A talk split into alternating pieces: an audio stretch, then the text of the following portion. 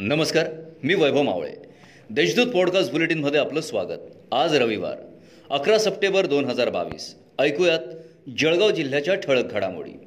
उपचारासाठी शासकीय रुग्णालयातून कारागृहात दारूच्या नशेत आलेल्या बंदीला कारागृहात उशिरा घेतले. त्यामुळे बंदी चेतन सुरेश आळंदे उर्फ चिंग्या याने पोलिसांना अश्लील शिवीगाळ करीत चोवीस तासात मर्डर करण्याची धमकी दिल्याची घटना शुक्रवारी घडली. या प्रकरणी जिल्हापेठ पोलिसात गुन्हा दाखल करण्यात आला आहे.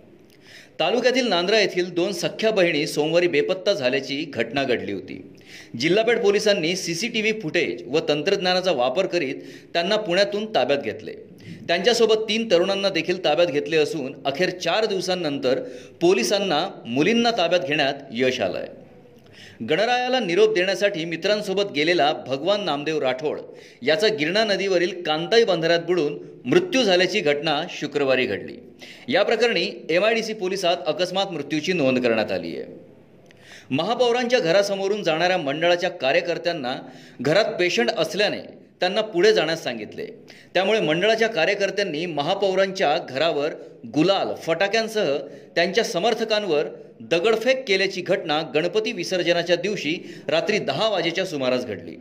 या प्रकरणी एम आय डी सी पोलिसात वीस ते तीस जणांविरोधात गुन्हा दाखल करण्यात आला आहे आपल्या लाडक्या बाप्पाला शुक्रवारी मोठ्या जल्लोषात व भक्तिमय वातावरणात निरोप देण्यात आला.